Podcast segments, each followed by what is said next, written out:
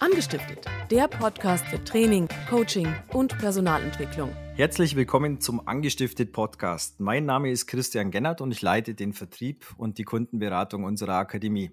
Heute habe ich einen spannenden Gast bei mir, den Boris. Hallo Boris. Grüß dich, Christian. Der Boris, der äh, sitzt in Berlin und arbeitet bei Colibri Games und sein Titel ist Lead Game Designer. Ganz, ganz spannend, Boris. Schön, dass du da bist. Ja, freut mich hier zu sein. Ja, Boris, Lead Game Designer und Colibri Games. Äh, ich denke, unsere Hörer sind da ganz gespannt drauf, was denn das genau ist. Erzähl doch mal. Das denke ich mir. Ja, Colibri Games äh, ist hier in Berlin. Wir sind so ungefähr 110 äh, Leute. Wir machen Handyspiele oder zu Neudeutsch Mobile Games, ähm, sind sehr international, ungefähr 37 verschiedene Nationalitäten arbeiten hier, sind ein sehr junges Team, ähm, hat sich aus einer Studenten-WG in Karlsruhe rausgegründet. Äh, und jetzt machen wir Spiele, die unser aktuelles Spiel ist 100 Millionen Mal äh, runtergeladen worden und sind da ganz gut dabei. Ich höre nur 100 Millionen, das ist natürlich eine jede, jede Menge, oder? Die sind wahrscheinlich weltweit, die, Zuschauer, die, die, die Abonnenten oder die, die App-Downloader. Genau, wir sind weltweit, äh, kann man uns runterladen und natürlich äh, hat sich diese Zahl über, über äh, Jahre äh, aufgebaut.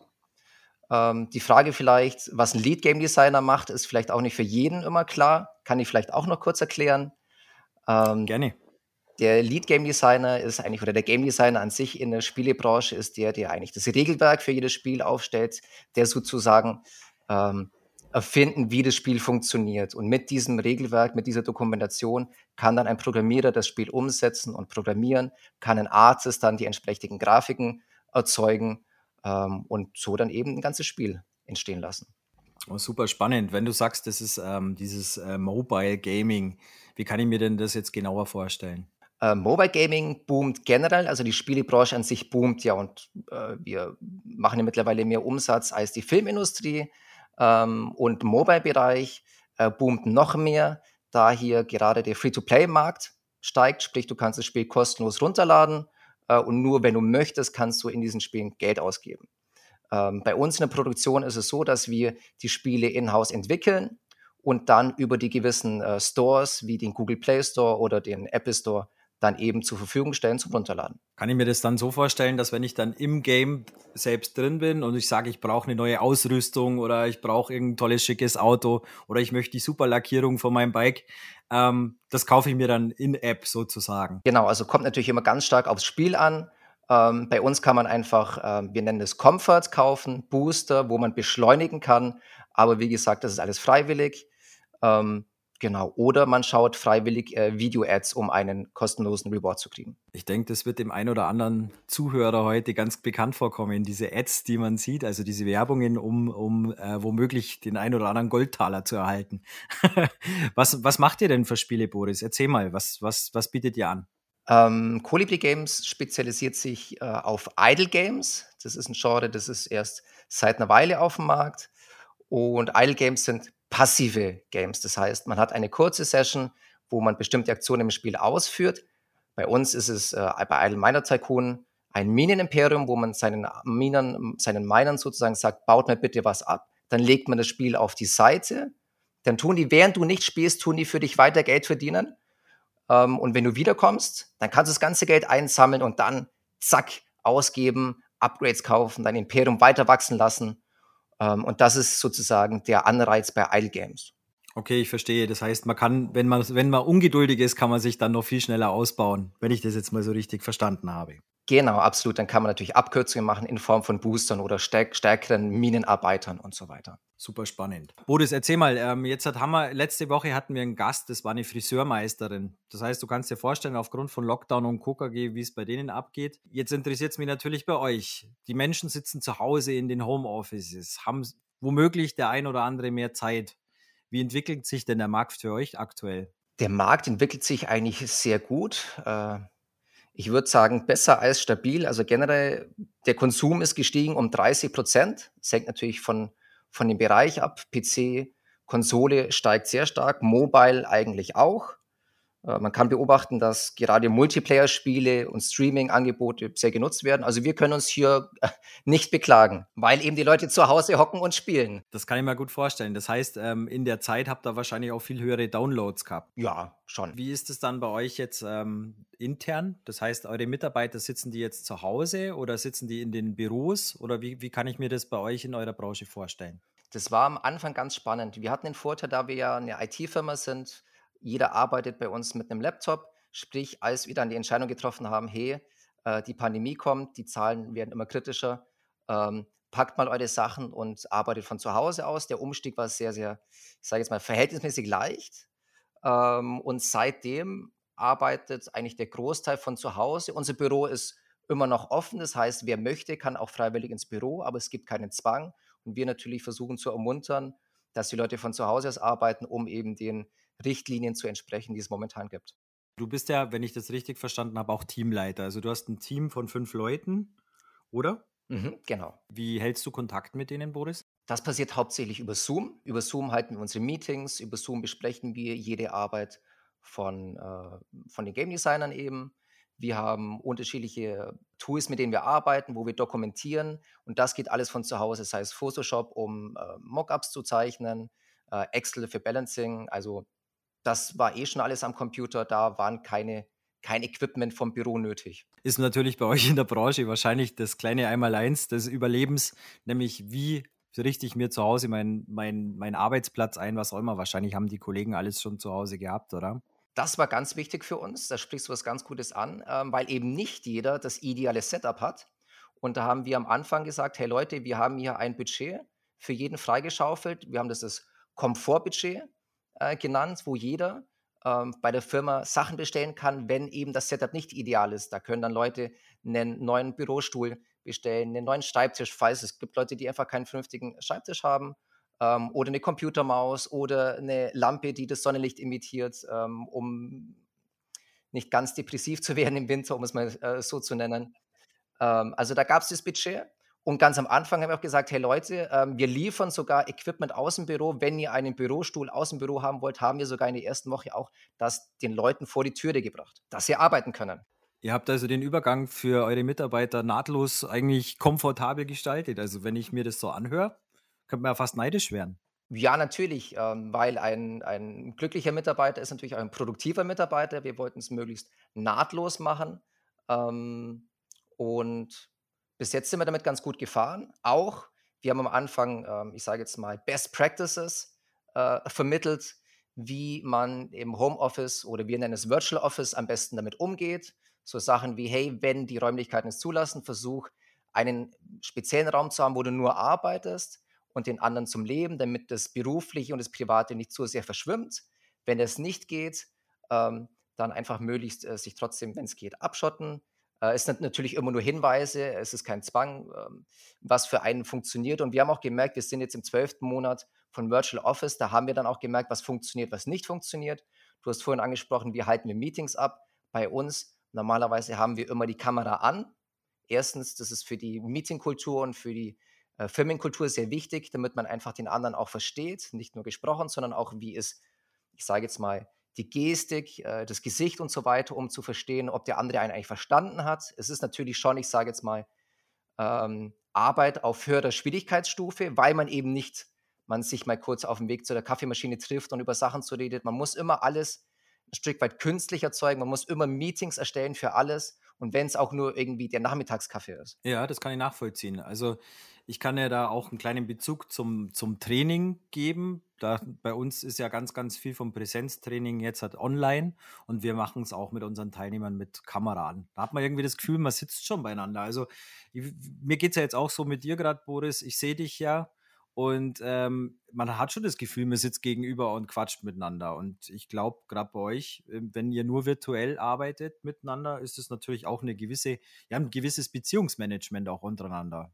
Sehe ich das richtig? Absolut, absolut. Ähm, darf man nicht unterschätzen. Am Anfang hatte ich zumindest das Gefühl, ich persönlich habe mehr gearbeitet als vorher, weil ich dann einfach wirklich acht, neun Stunden vor meinem Computer gesessen bin und nicht diese Abwechslung hatte wie im Büro, wie ich stehe mal auf, gehe in einen anderen Meetingraum, ich gehe mir zur Kaffeemaschine Und das musste ich auch für ja. mich dann erstmal rausfinden und sagen, hey, ich muss jetzt künstlich mich zwingen. Ich gehe jetzt rüber in die Küche, mache mir einen Tee, um sozusagen dieses Arbeitsleben ein bisschen zu imitieren. Das heißt, du baust dir jetzt halt eigentlich auch so bewusst Kaffeepausen und so weiter ein, damit es so authentisch wie möglich ist, wie es, ich sage jetzt, mittlerweile kann man ja schon sagen, damals im Büro war. Genau, auf jeden Fall. Und es ist natürlich auch sehr, ich sage jetzt mal, schwierig für einige Mitarbeiter bei uns, weil wir haben sehr stark von der Firmenkultur gelebt. Wir sind, eine, wie gesagt, eine sehr junge Firma. Der Altersdurchschnitt 25, 30 Jahre, würde ich sagen. Man hat auch sehr viel Privatzeit verbracht, weil es viele Freundschaften auch gibt. Und wenn das natürlich durch Corona plötzlich mhm. weg ist, muss man andere Möglichkeiten finden. Sachen wie zum Beispiel, äh, was ich sowohl bei mir im Team installiert habe, als auch firmenweit, sind zum Beispiel, wir haben regelmäßig Firmen äh, Lunches, also Mittagessen oder auch Abendessen, ja. was Firmenkosten ist, nur um dieses äh, Social Bonding ähm, weiter zu haben, damit man sich einfach auch so sieht. In Zoom. Es ist natürlich nicht das Gleiche. Ja, der Unterschied ist natürlich erstmal, ja, man ist sich einfach nicht nahe. Ähm, du hast jetzt vorher gesagt, ähm, ihr habt ganz, ganz viele Dinge ähm, mit euren Leuten gemacht, damit es denen gut zu Hause geht. Ihnen Tipps an die Hand gegeben, wie sie, ja, wie sie produktiv arbeiten können und äh, ihnen ganz viele Mittel an die Hand gelegt, äh, damit sie auch gesund arbeiten können. Also jetzt zum Beispiel der Stuhl und so weiter. Kam das alles auf einmal? Also seid ihr solche, ja, ich sag's jetzt mal, Pandemie-Künstler vom ersten Tag ab gewesen oder, oder ging das so Step by Step? Also habt ihr da ganz viele Erfahrungen erstmal sammeln müssen, was funktioniert, was funktioniert nicht? Oder war das einfach gleich von vornherein alles klar, was die brauchen? Nein, also wir wissen natürlich auch nicht alles von Anfang. Das ist auch für uns die erste Pandemie, so wie ich glaube für viele andere auch. Ähm, was wir gemacht haben am Anfang, wir haben natürlich lange geplant. Die Pandemie kam ja schon, die war ja ein Stück weit absehbar, haben geguckt, was andere Firmen machen, haben geschaut, auch was mhm. funktioniert mhm. für uns äh, und haben natürlich dann aber auch während der Pandemie, während dem Virtual Office auch Sachen beobachtet. Zum Beispiel am Anfang hatten einige Leute Probleme, äh, die Kamera anzuhaben und dann musste man hier einen Weg finden, äh, dass es für, jeden funktioniert. Oder eben, wir hatten am Anfang noch nicht so viele ähm, virtuelle Lunches und so von der Firma. Natürlich, einige haben das privat einfach auch so gemacht. Ähm, aber das haben wir auch Stück für Stück erst äh, lernen müssen. Mhm. Ist natürlich ganz, ganz spannend. In anderen Branchen oder in anderen Bereichen, da sehen sich die Leute jetzt überhaupt nicht mehr oder sagen viel, viel weniger. Und bei euch ist es eigentlich, man sieht sich nach wie vor regelmäßig, virtuell halt in dem Fall. Super spannend. Lass uns mal ein bisschen tiefer graben, Boris. Ähm, wenn du dich zurückversetzt, letztes Jahr, als diese, diese Krise begann, ähm, wie haben eure Leute, deine Leute reagiert? Also du hast, du sagst ja, die sind alle so zwischen 25 und 30 Jahre alt, denen fährt natürlich dann erst einmal die Pandemie mitten ins Leben rein. Wie, wie waren so deine ersten ja, Erkenntnisse? Wie hast du es beobachtet? Ja, also das war in, in meiner Lead-Rolle war ich natürlich direkt am Puls äh, an meinem Team. Da musste ich noch, also hier war das Sprichwort überkommunizieren, ist genau richtig, um eben rauszufinden, ob es Probleme gibt. Es ist ja jeder in einer unterschiedlichen Lebenssituation. Wir haben Leute, die leben alleine, es gibt Leute, die haben Hausserie, die haben, äh, die leben in der WG oder Beziehungspartner. Und da muss man dann noch mehr reinfühlen und schauen, wenn dann jemand nicht, dass jemand nicht vereinsamt, der dann aus Angst vielleicht die Wohnung nicht mehr verlässt, Essen und alles nur noch online bestellt ähm, da muss man dann extra reinschauen, dass die Leute natürlich gesund bleiben, nicht nur körperlich, sondern auch mental. Und das geht eben nur durch Kommunikation, durch ähm, einfach auch mal flapsig reden, nicht immer nur arbeitsbezogen, sondern auch einfach mehr privater. Und da muss ich sagen, hätte ich nicht gedacht, durch die Pandemie, durch Corona, habe ich teilweise ein engeres und ein privateres Verhältnis mit meinen äh, Mitarbeitern, mit meinen Kollegen, ähm, gehabt, teilweise erst vorher, weil ich jetzt eben in einem Zoom-Call plötzlich im Hintergrund eine Katze durchs Bild laufen sehe und merke, hey, du hast ein Haustier und hey, so sieht deine Wohnung aus. Das wäre vorher gar nicht möglich gewesen. Also es hat einige Nachteile, aber es gibt auch einige positive Seiten, sage ich mal. Ja, das ist auf jeden Fall spannend. Also gerade, ich glaube, diese, diese Erlebnisse, irgendwas läuft im Hintergrund oder im virtuellen Hintergrund gerade rum. Und dann ist man natürlich neugierig, was könnten das sein. Also ich hatte erst so kurz vor kurzem so ein ähnliches Erlebnis, da hat dann mein Kunde mich angesprochen, drauf sagt er, du, ähm, du hast da eine weiße Katze im Hintergrund. Sag oh, echt, oder? Da bewegt sich was. Ja, das ist ganz interessant. Aber nochmal zurückzukommen, du sagst schon, also da, da ist schon was passiert bei den Leuten. Also mal, die waren verunsichert und äh, euer Ziel war es, dass es denen gut geht. Äh, das finde ich sehr, sehr lobenswert. Würde ich vielleicht noch darauf eingehen, ein weiter Knackpunkt, äh, was ich noch nicht angesprochen habe, ist eben auch, weitestmögliche Transparenz. Also es ist ja auch die Frage, hey, was passiert denn mit meinem Job, mit der Firma, wie geht es weiter? Mhm, ja. Ähm, wir haben ganz klar kommuniziert im März, als es losging, hey Leute, nehmt mal eure Sachen mit, sicherheitshalber. Wir wissen nicht, was die Regierung sagt. Wir müssen uns ja auch äh, nach, nach der Regierung richten. Äh, Wenn es plötzlich heißt, hey, man darf nur noch von zu Hause aus arbeiten. Und hier haben wir dann auch immer wieder einmal im Monat ein Update gegeben. Hey Leute, wie sieht's aus? Äh, wie sehen die Zahlen aus? Äh, wann glauben wir, können wir wieder zurück ins Büro? Und so weiter. Also hier versuchen wir möglichst transparent zu sein, um eben auch Ängste zu nehmen. Und wir haben auch schon daran gearbeitet, an einem Konzept, wie die Zeit nach Corona aussehen wird. Also das nächste. Wir, sind im, wir leben im Jetzt, wir haben ein System rausgefunden, wie wir arbeiten. Aber hey, wie geht es dir danach weiter? Das wollen die Leute auch wissen. Wir waren vorher eine Firma, die hat rein im Büro gearbeitet. Wir haben dann vor zwei Jahren ähm, Homeoffice-Tage eingeführt und jetzt arbeiten alle komplett im Homeoffice, im Virtual Office und fragen natürlich, hey, ich möchte gern weiter von zu Hause aus arbeiten. Und da haben wir jetzt, ähm, wenn es dann mal geschafft ist, die Pandemie unter Kontrolle ist, haben wir die, wir nennen sie 4 plus 1 Regel eingeführt. Das heißt, vier Tage an der Woche kannst du dir aussuchen, ob du zu Hause arbeitest oder ins Büro fährst. Und einen Tag in der Woche äh, musst du im Büro sein mhm. für die Teamkultur eben, damit man auch Meetings abhalten kann in, in Person und so weiter. Natürlich, wenn das äh, die Pandemie zulässt. Absolut interessant. Äh, man kennt es ja aus der Praxis eigentlich andersrum. Also du kannst vier Tage in der Woche im Büro sein und einen Tag kannst vielleicht ins Homeoffice gehen. Also so kenne ich das ganz, ganz oft aus, aus dem Berufsalltag. Ähm, Wahnsinn. Also das heißt, ihr denkt das komplett neu, das ganze Ding. Absolut. Corona hat ja einiges äh, verändert, auch das Berufsleben äh, in der Spielebranche, ja. Super spannend. Erzähl mal, Boris, ähm, was, was ist denn deine absolute Corona-Challenge gewesen? Lass uns da mal ein bisschen auf dich schauen. Was, was war deine größte Herausforderung als Führungskraft? Als Führungskraft würde ich sagen, ähm, die Bedürfnisse meiner Mitarbeiter zu sehen, weil ich muss ja schauen, dass die sich weiterentwickeln, dass es denen gut geht, dass sie aber auch ihre Arbeit, ihre Produktiv hochhalten. Ähm, und das geht einfach durch so ein kleines Kästchen in Zoom nicht immer leicht. Das würde ich sagen, als Lead ist sehr, sehr schwierig auch zu sehen, wenn es einem gut geht, wenn es einem schlecht geht. Äh, das würde ich sagen, als Lead die größte Challenge. Für mich privat würde ich sagen, die größte Challenge ist eben die tägliche Routine ähm, beizubehalten und vor allem auch das Körperliche, also der Sport geht, geht, mir schon sehr ab. Wenn man eben die ganze Zeit sitzt, sitzen ist ja das neue Rauchen, ähm, merke ich schon, wie das ist. Auch die Augen, wenn man die ganze Zeit äh, auf dem Monitor starrt, dass man sich auch mal zwingt, auf den Balkon zu gehen, in die Ferne gucken oder mal um den Häuserblock gehen. Ähm, ansonsten werde ich wahrscheinlich demnächst kurzsichtig werden wenn ich das nicht machen würde. ja, das, das wäre natürlich dramatisch, aber diese Erfahrung, glaube ich, machen gerade ganz, ganz viele. Also ich äh, höre ständig, oh, das Online-Arbeiten ist ganz toll, man spart sich stundenweise und kilometerweise äh, Autofahren. Also das Sitzen im Auto, gleichzeitig sitzt man ja ganz, ganz viel und meistens nicht unbedingt richtig am Bildschirm. Ähm, das mit den Augen kann ich bestätigen. Also mir geht es ganz oft so, dass ich dann abends einfach auch noch ein bisschen in die Ferne schauen muss. Ist, glaube ich, auch für unsere Zuhörer ein interessanter Tipp, einfach mal zu sagen, Bildschirm heißt gleich, du brauchst den Ausgleich für die Augen auch. Und auf die Augen schaut man gar nicht so, glaube ich. Ja, mir fällt noch ein, es gibt ja, ich hatte von dieser 20-20-20-Regel gehört, dass man eigentlich alle 20 Minuten für 20 Sekunden in die Ferne von 20 Metern schauen sollte, eigentlich, damit die Augen immer wieder den Fokus ändern. Ähm, kann man ja mal ausprobieren. Ja, das ist auf jeden Fall ein guter Tipp. 20, 20, 20 Regel.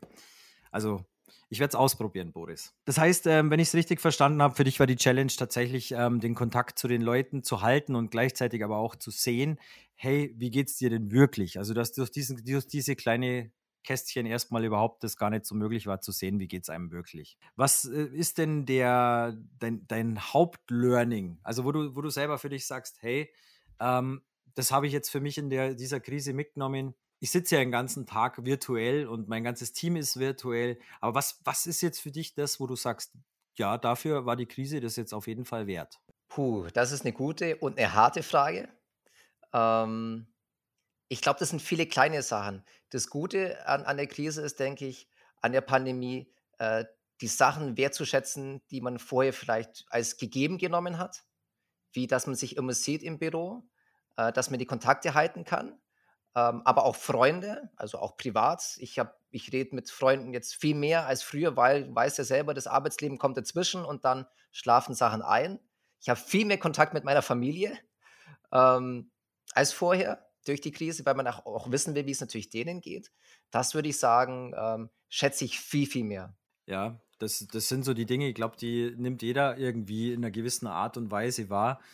Die einen Dinge werden mehr, die anderen weniger. Also mir persönlich geht es so, dass ich relativ wenig von meinen Freunden höre. Wenn, dann aber anständig per, ja, per Zoom, per Teams, per Signal oder per WhatsApp-Gruppe oder was auch immer. Ganz, ganz spannend. Aber grundsätzlich ist alles ja irgendwie ein bisschen weniger geworden. Also, wie, was würdest du dir wünschen, Boris? Was, was glaubst du, würdest du mit deinem Team nach der Krise als allererstes machen? Vorausgesetzt, man darf wieder. Genau, also wenn es wieder so wird wie vor Corona, ist das Erste, was ich machen werde, äh, ist ein Team-Event machen. Ähm, in dem Sinne nicht essen, sondern wir gehen irgendwo hin, wir spielen Lasertag, wir machen Escape the Room, irgendeine Teambuilding-Maßnahme, um sich einfach wieder zu sehen. Wäre das allererste, was ich machen würde. Ja, man stellt sich das dann immer so vor, gell, nach einem Jahr kommen alle zusammen und man, ich, ich bin gespannt, wie es dann tatsächlich ist. Also ich habe, glaube ich, schon die Befürchtung, dass der ein oder andere sagt, du, mir hat das jetzt ganz gut gefallen daheim, ich möchte da gar nicht mehr raus. Ich glaube, das gibt wieder eine neue Challenge vielleicht. natürlich, natürlich. Ähm, aber wir werden sehen, ich glaube, die Leute sind auch ein Stück weit hungrig, ja. auch wieder raus den Tapetenwechsel zu haben. Aber ja, ähm, wird auf jeden Fall eine spannende Zeit werden. Auf jeden Fall. Ja, du, ähm, Boris, du hast gesagt, euer, eure Branche, die entwickelt sich sehr, sehr positiv momentan, jetzt auch, äh, auch aufgrund der Krise, auch weil viele Leute die Zeit haben. Wie, wie sieht es denn dann bei euch so mitarbeitertechnisch aus? Seid ihr eher im Wachstum oder bleibt ihr gleich momentan? Wie, wie läuft es? Also wir sind auch schon vor der Krise fleißig am Wachsen gewesen, aber jetzt auch in der Krise eigentlich nonstop. Wir sind am Suchen, händeringend nach neuen Mitarbeitern, also Wachstum, Wachstum, Wachstum. Wow, spannend. Also das ist tatsächlich auch komplett konträr zu manch anderen Bereichen. Absolut, absolut spannend. Was dann natürlich die Frage bei mir aufwirft, ähm, wie ist denn das? Also angenommenerweise jetzt zum 1. Mai stellt ihr einen neuen Mitarbeiter ein. Wie macht ihr den fit? Also wie kann ich mir das vorstellen? Der fängt ja dann virtuell zu arbeiten an, oder? Das kommt vollkommen auf die Situation an. Wir haben Leute, die tatsächlich aus dem Ausland arbeiten. Das ist aber meistens die Ausnahme. Wir sind ja eine Berlin-based Company. Wir wollen schon, dass die Leute hier vor Ort arbeiten. Aber vielleicht durch Corona äh, können die noch nicht herkommen. Normalerweise das Onboarding findet im Office statt. Natürlich unter den Sicherheitsbedingungen, da, dass die auch das Equipment kriegen und alles. Ähm, wenn das nicht geht, ähm, schicken wir alles einfach per Post zu ähm, sei es Laptop, äh, die ganzen Zugänge und so weiter. Das wird alles von IT vorbereitet und machen das Onboarding, wie du schon gesagt hast, dann halt online via Zoom, wird in die Meetings eingeladen und dann werden die Mitarbeiter aufgebaut. Bei uns, einer unserer Core Values ist ja auch, we believe in people, we believe in learning. Das ist ganz wichtig, ähm, dass die Leute ja nicht nur Kolibris werden, sondern auch gut in ihrem äh, Beruf. Mhm, das heißt, ihr entwickelt alle eure Mitarbeiter. Gibt's dann, arbeitet ihr dann speziell mit Entwicklungsplänen oder wie kann ich mir das vorstellen? Äh, wir haben Entwicklungspläne, kann man so nennen, ja. Ähm, wir haben erstens regelmäßige One-on-Ones, wo wir mit den Mitarbeitern natürlich reden. Wir haben aber auch äh, Pläne, wo wir sagen, was sind denn die Ziele für, fürs Quartal, fürs Jahr? Äh, was sind denn deine Ziele persönlich auch? Hey, welchen Beruf möchtest du denn von einem Junior zum Beispiel zum Regular oder zum Senior werden? Ähm, das wird immer mit dem Mitarbeiter zusammen gemacht. Das muss ja schon auch passen und da entsprechend wird sein Maß geschneidert. Jeder hat ein Budget von 500 Euro pro Jahr für Learning Material, wo sie auf Konferenzen fliegen können, wo sie sich Bücher kaufen können, um sich weiterzubilden. Ist es dann so, dass du dann quasi jedes Jahr mit oder jedes Vierteljahr mit deinem Mitarbeiter sprichst und sagst, hey, pass mal auf, letztes Mal haben wir da über das und das Thema gesprochen. Ähm, wie siehst du dich da gerade selber oder brauchst du da noch Unterstützung? Also bist du quasi auch ein Coach der seine Mitarbeiter begleitet. Auf jeden Fall. Also es funktioniert, Learning und Aufbauen funktioniert ja nur durch qualitatives Feedback. Ähm, wir benutzen hier das PMF, das ist ein Mastery Framework, wo wir bestimmte Punkte durchgehen. Es fängt ganz basic an, was wir von den Mitarbeitern erwarten, wie hey, Pünktlichkeit, ähm, Dokumentationsfähigkeit, mhm. also so, so, so, so basic Sachen. Dann geht es immer mehr in Richtung Führungsansprüche, ähm, ähm wie zum Beispiel, hey, wie viel Ownership äh, hat jemand, wie viel packt ihr an und so, wie viel Verantwortung übernimmt er und so weiter. Also hier ja haben wir sozusagen Checklisten. Vielen, vielen Dank für das Gespräch. Das war super spannend. Ich habe echt äh, ganz eine neue Perspektive entdeckt ähm, oder einfach mal auch mal einen neuen Einblick in eine andere Branche bekommen. Super interessant. Wir könnten das gerne noch ewig lang so weitermachen. Vielen, vielen Dank und äh, alles Gute für die nächsten Wochen und ich hoffe, wir werden uns beim nächsten Mal dann auch persönlich sehen. Vielen Dank, hat mich gefreut und ja, würde ich mich sehr freuen. So, liebe Zuhörer, vielen, vielen Dank fürs Zuhören. Bis ganz, ganz bald. Euer Christian.